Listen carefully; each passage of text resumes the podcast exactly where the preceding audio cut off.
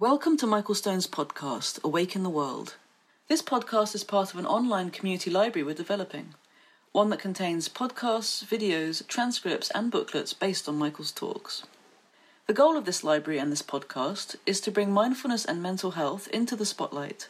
Through this work, we're creating new ways to wake up through socially engaged, conscious, spiritual practice. We're creating a culture of compassion and collaboration. We've left our physical monasteries and we're bringing them online. Before we get to today's podcast, I want to take a moment to ask you to consider becoming a patron of this podcast through Patreon. Pledging is easy and can be as little as $1 per month. Just go to patreon.com forward slash Michael Stone and click on the big orange button on the top right of the page. Thank you for listening.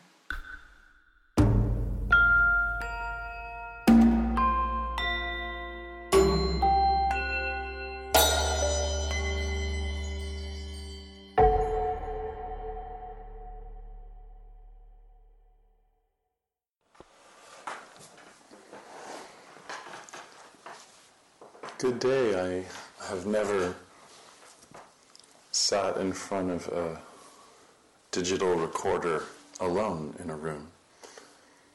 I'm not used to addressing people when they're not in front of me. And yet I'm sitting here at Pat's lovely house in the country looking out over a valley of skeleton trees with no leaves on them and snow everywhere. In fact, I went for a walk first thing this morning with snowshoes, and there's enough snow that an hour later I can't even see the tracks going out into the field anymore.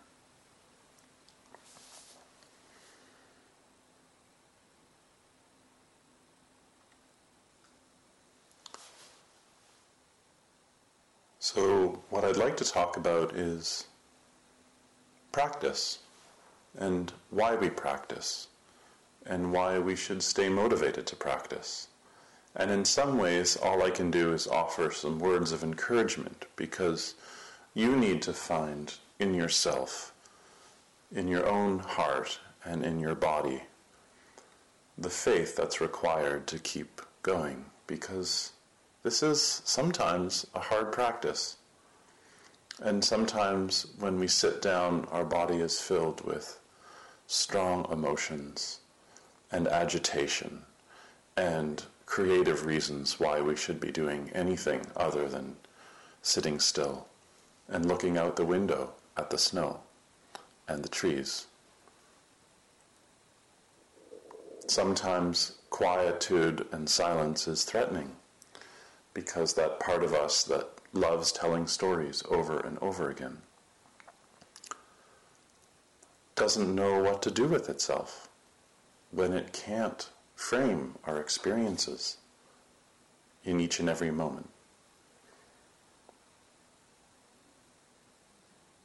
So, the path of this practice is really a path of love, a way to love whatever is showing up in our experience, a way to recognize our being, and realizing that what we think we are is just changing nature every moment of our lives valuing who and what we are is a lot like seeing the moon in flowing water. Last night I went for a walk in town, and there was a river, and the moon was almost full. And there was the moon sparkling and expanding, contracting, and then disappearing, and then cohering again in a reflection in the river. And in a way, the moon and the river is the self that we are. There's a Chinese story like this about a student who was ill with confusion. And so he asked the teacher how he can settle himself and wake up from this dis-ease. In a way, the student is already in good shape because the student is asking for help. I think sometimes when we're caught in confusion, um, we'll do anything but ask for help. We'll just go shopping and thinking. Maybe shopping and thinking in some way is the same activity. Sometimes one of the ways we can ask for help is just to sit down, to sit down on our cushion in a room that's quiet, and to really look, to look into our heart to look into the body, to look into the mind, and presence, what's showing up, without fixing, without controlling, without changing. Maybe today you're sitting and listening to these words, and there is some conflict in your life that's unresolved. And sometimes it's helpful just to let go and to not give attention to unresolved conflicts or to the content of our emotions. There is a time to do that. But sometimes it's also good to give these conflicts and these situations we find ourselves in a break. You don't have to figure out an answer today. And so the path of meditation, the path of yoga, the path of love is to recognize who and what we are and realize our changing nature. Just like looking at a moon in a river. And so this student goes to the teacher and asks how he can settle himself. The teacher tells the student to go into the world and to find anything in the world that is not medicine. Can you imagine going to someone and this is their response? Go into the world and find anything that is not medicine. Can you do this? Can you go into the forest? Can you go to the river? Can you go to the battlefield? Can you go to the downtown core? Can you walk Bathurst Street? and find anything that is not medicine. Everything and anything can wake us up when we give it the proper attention. The student is walking around looking for anything that is not medicine. And when we're sleeping, we walk around trying to find medicine. even our insatiable wants, even our desires, even our addictions. When we see them clearly without feeding them or acting out, become medicine. They got you on the cushion today. They brought you to this community. So much difficulty and also so much joy brings you to this moment. And all medicine can kill a person or bring a person to life. Desire and wanting, craving and clinging is the same way.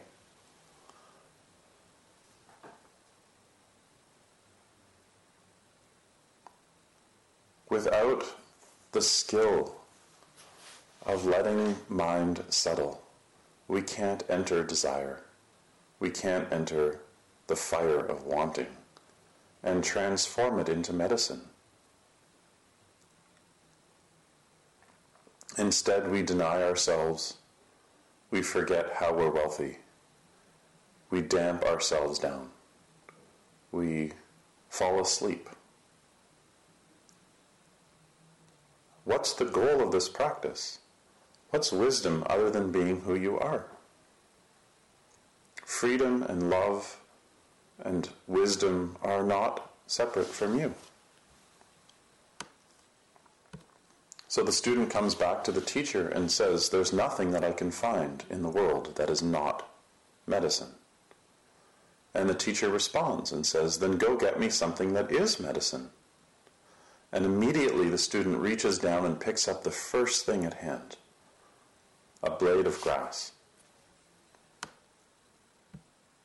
Is there anything as simple as a blade of grass?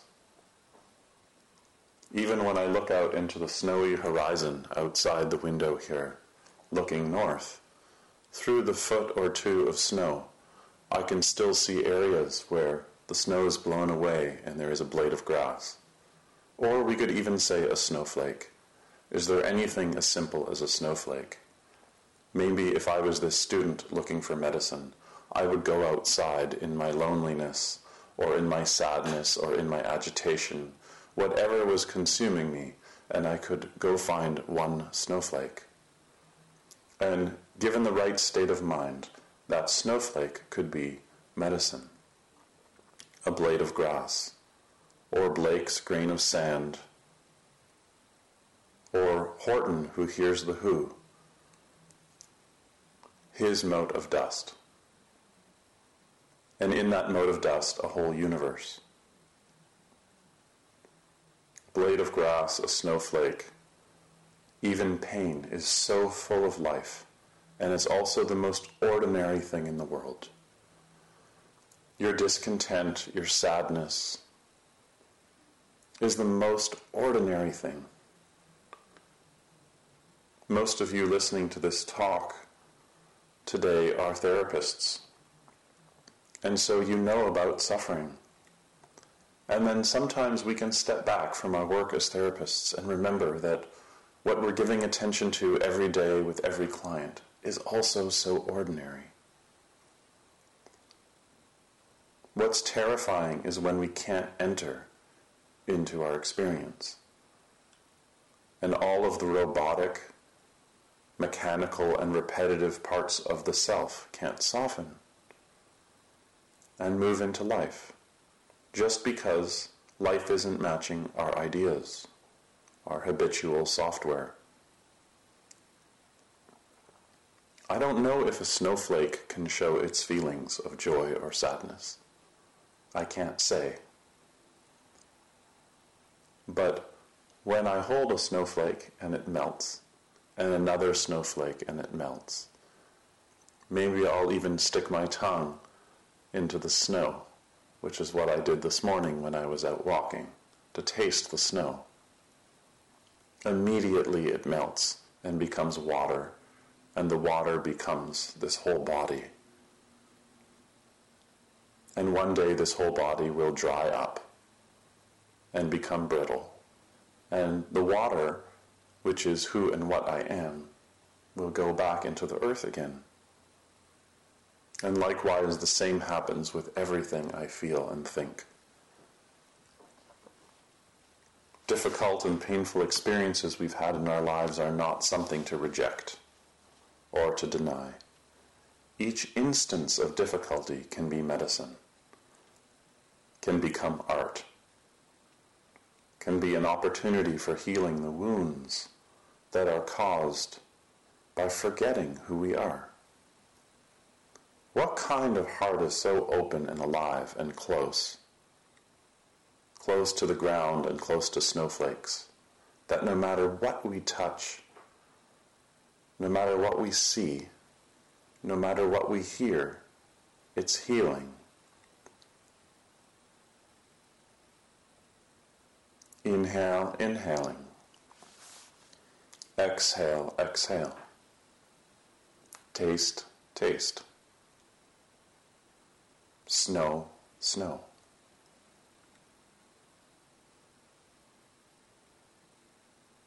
Look around the room you're in and just look around the room. If your eyes are closed, open your eyes and look around the room. Just look without knowing. with a view that is so broad that everything we encounter with our eyes in this moment is medicine.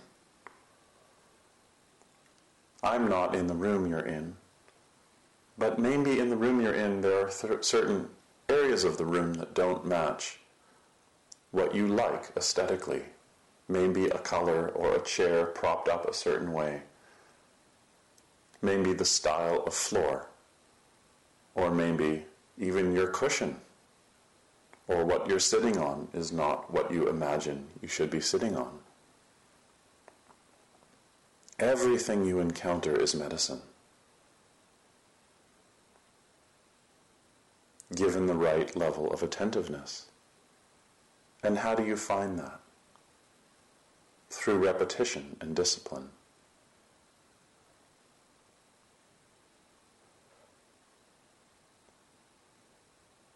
Every day sitting down again,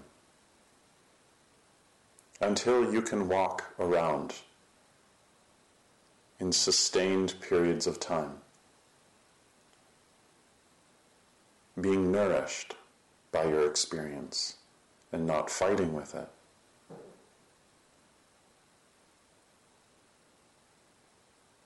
So that your pain and the things you don't like can become like medicine and bring you back to life.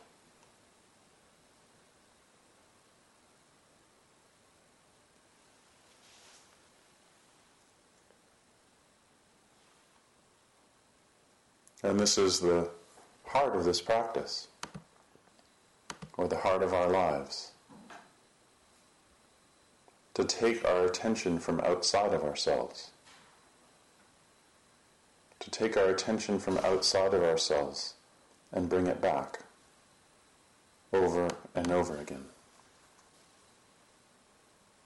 And as we tend to what seem like obstacles carefully, we're no longer as seduced by them. They become the focus of our mindfulness and the vehicle for waking up. Agitation, excitement, distraction, restlessness, worry, anxiety, scatteredness. Sometimes restlessness is so physical, we just want to jump out of our skin. And really, restlessness seems to arise at any time. Lately, I've been translating the word dukkha not so much as suffering, but as deep restlessness, pervasive, relentless restlessness. When I'm feeling restless, I don't usually sit right away. I usually run or walk.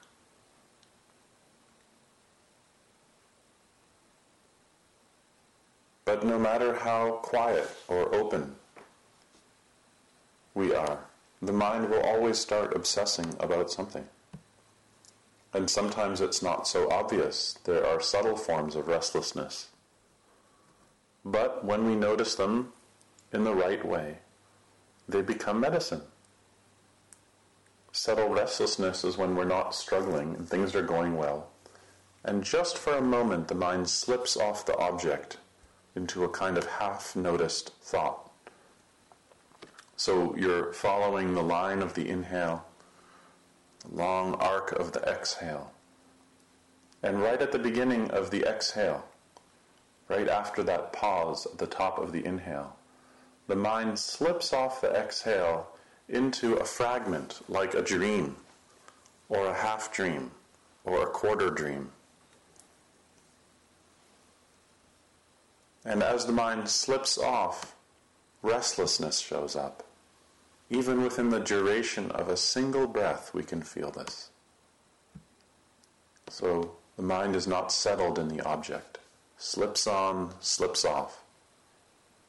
And of course, until we're fully enlightened and in the deepest states of concentration, restlessness is not fully uprooted. And for most of us, we'll be working with restlessness for the rest of our lives. Don't forget it's medicine. Worry, remorse, regret, these are all forms of restlessness, usually about past unskillful actions, or maybe even things we didn't do, or worrying about an imagined future.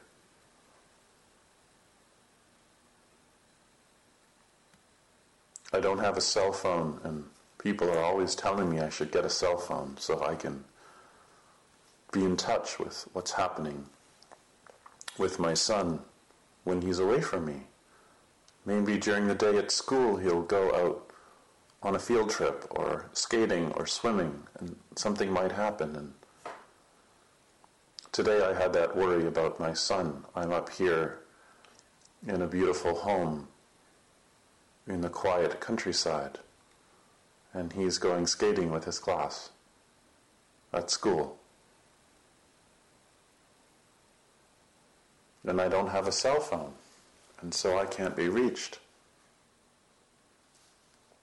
And some part of me wonders, well, you know, for so many years, people haven't had cell phones, and there's been times when they haven't been able to be reached. It's okay. And anyone who is close to someone else, which is all of you, can worry in this way. Where I can take that thought, oh, is he safe skating? And really run with it until I'm not here anymore and I can't see the snow and I can't see the valley outside this window and I can't feel the temperature of the room or the way I'm becoming hungry. And instead, I'll just be caught in agitation and restlessness, grasping for a phone somewhere.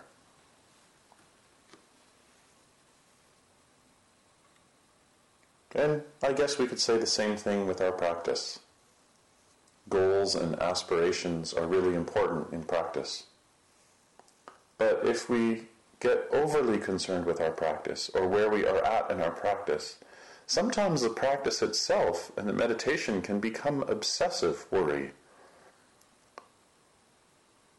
or concern. And it can be easy actually to fall into a kind of spiritual self absorption. Like maybe comparing your practice with other people. Oh, how are they walking? Are they walking slower or faster? How long are they sitting? The person in front of me is so still. And the person beside me seems so agitated. Bring your attention back to your experience in the present moment. Noticing worry, noticing projection, noticing restlessness. and the most basic cause of restlessness in our practice is an imbalance of energy, virya, and concentration, samadhi. Concentration and energy have to meet each other. If there's too much energy and the container is not big enough, the imbalances show up. We need stillness and stability. We all have a predilection for thinking. Thoughts are creative and helpful. But really, the domain of deep insight and wisdom and love is beyond the range of thought. Thought can never carry us over to the experience of very deep non thought.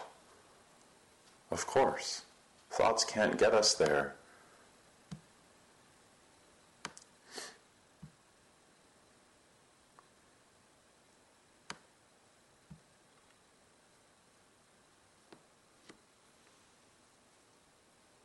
when I wake up in the morning,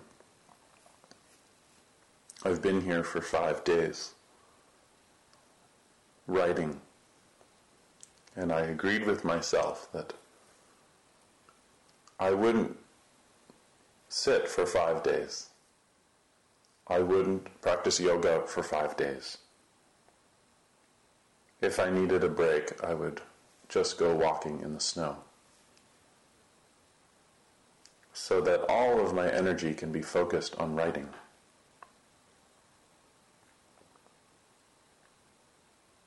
And so sometimes we need to make these rules or this form to contain us. And in the, on the outside, you know, it sounds like some kind of discipline. But on the inside, it's freedom. And form and formlessness really work together in this way. The snowflake is a form. I can look at one at a time, falling outside the window. There's one, and another, and another. Or maybe in the room you're in, you can hear distant sounds, the form of the sound coming one after another after another.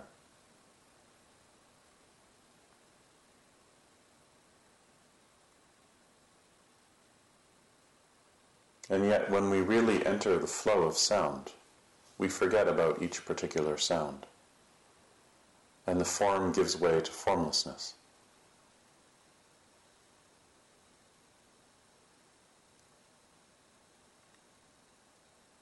All day I sit at this desk and write, and when agitation shows up, I write about it. And when restlessness shows up, I write about it.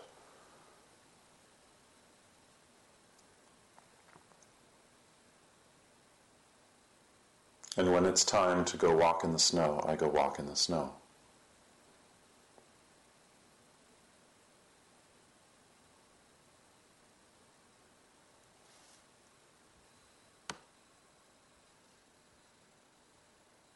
Again, look around the room. Just take a moment to look around the room. If your eyes are closed, open them. And again, just like earlier.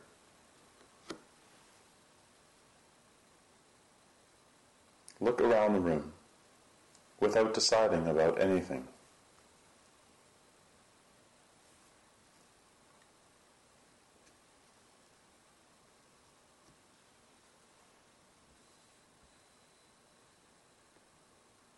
It's so easy to just make up our minds over and over again.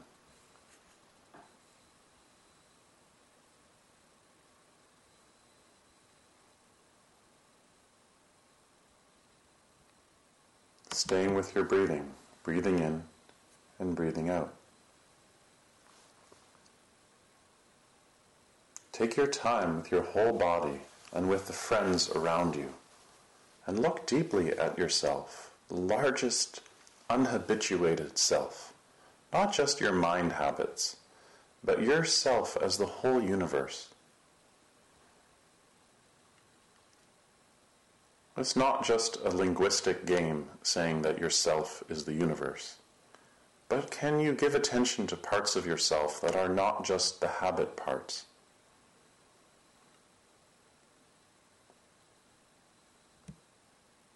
we have a nice sit. And then we have a difficult sit. I walk in the snow and it's light and the sky is clear. To the west.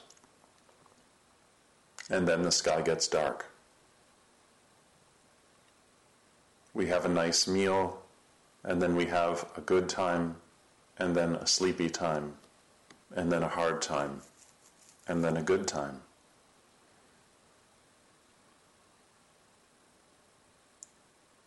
I liked eating cake last night, but it doesn't mean I need to do it again today and again and again.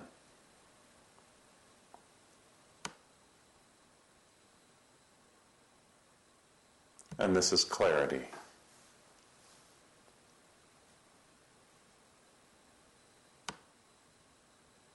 Even what we experience as wrathful can be medicine. Nothing happens to us always. Nothing is occurring eternally.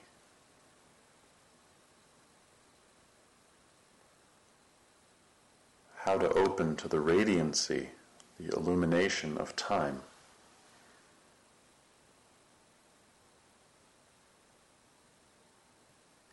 so that we're settled in time, we're in sync, we're not caught in the past and the future.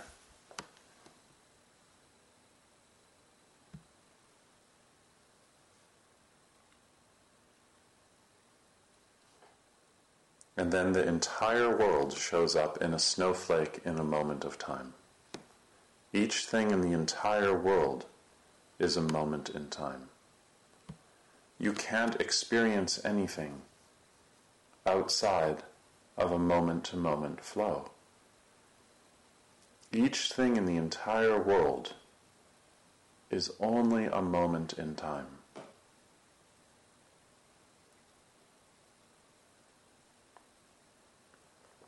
And those moments are medicine. Use that insight in your practice. Can you enter a space where all that's ever existed and will ever exist is in this present moment, in time, in you.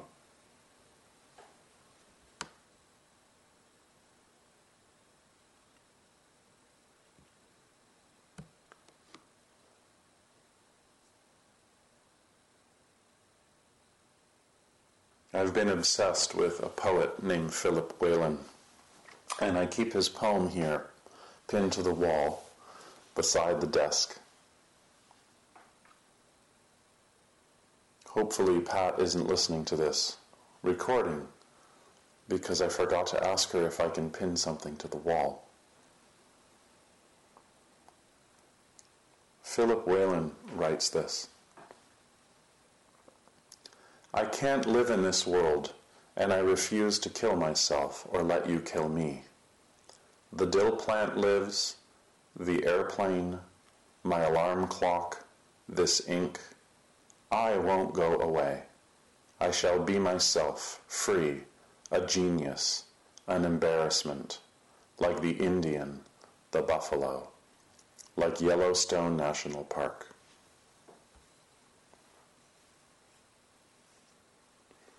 I'll read it again. I can't live in this world, and I refuse to kill myself or let you kill me. The dill plant lives, the airplane, my alarm clock, this ink. I won't go away. I shall be myself, free, a genius, an embarrassment, like the Indian, the buffalo, like Yellowstone National Park.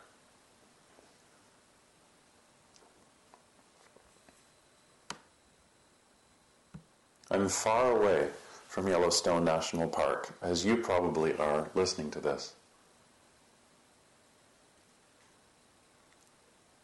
But if you think of everything contained on Bathurst Street, on Bloor Street, on Queen Street. If I think about everything contained in the forest that I'm looking out at, then I can be myself. A genius, an embarrassment. Yellowstone National Park. Think of the diversity of Yellowstone National Park, of Algonquin Park, of Temagami, of Labrador, of Cape Breton, of California, of you, the diversity that you call you, that moon and the river that you call yourself. The more you look at it, the more you'll find. It's whole and diverse at the same time and is dependent on the river you are dependent on the river. You've had pain in your life, and that pain forms parts of who you are. You've experienced connection and intimacy in your life. You've experienced love and also separation. You've experienced faith and also doubt. Maybe you've experienced using another person and being used yourself. Maybe you've been a victim and a perpetrator. Maybe you've been a tree or a snowflake or a blade of grass. Maybe some parts of yourself are medicine and some parts you experience as poison. And then when we're quiet, and we open up to our experience. We're free to be who we are. We value ourselves. And then, as Dogen so eloquently says, we study the self and then we can forget the self. Or as Philip Whalen says, I won't go away. I shall be myself free. In Philip's poem, there's an alarm clock, an ink, and a self, all of which are impermanent and all of which are not going anywhere. Here there's a valley that's changing, and a house, and a table, and a chair, and they're not going anywhere.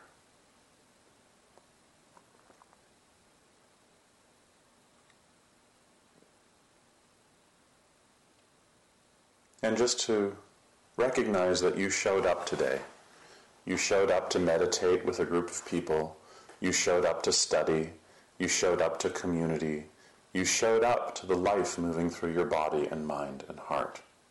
You showed up. That is discipline. That's the heart of this practice. You showed up today. You don't need to think right now about showing up next time. You don't need to think right now about times you haven't showed up. Just to recognize that you showed up today. And now you can show up for the room, show up for one another, show up for your whole life, every part of your life, so that everything, everything becomes healing everything becomes medicine.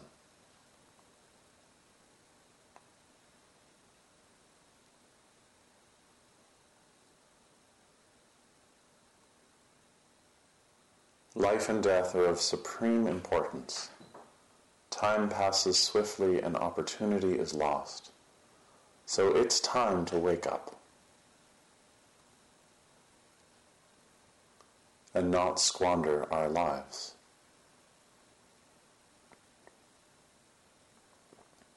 Thanks.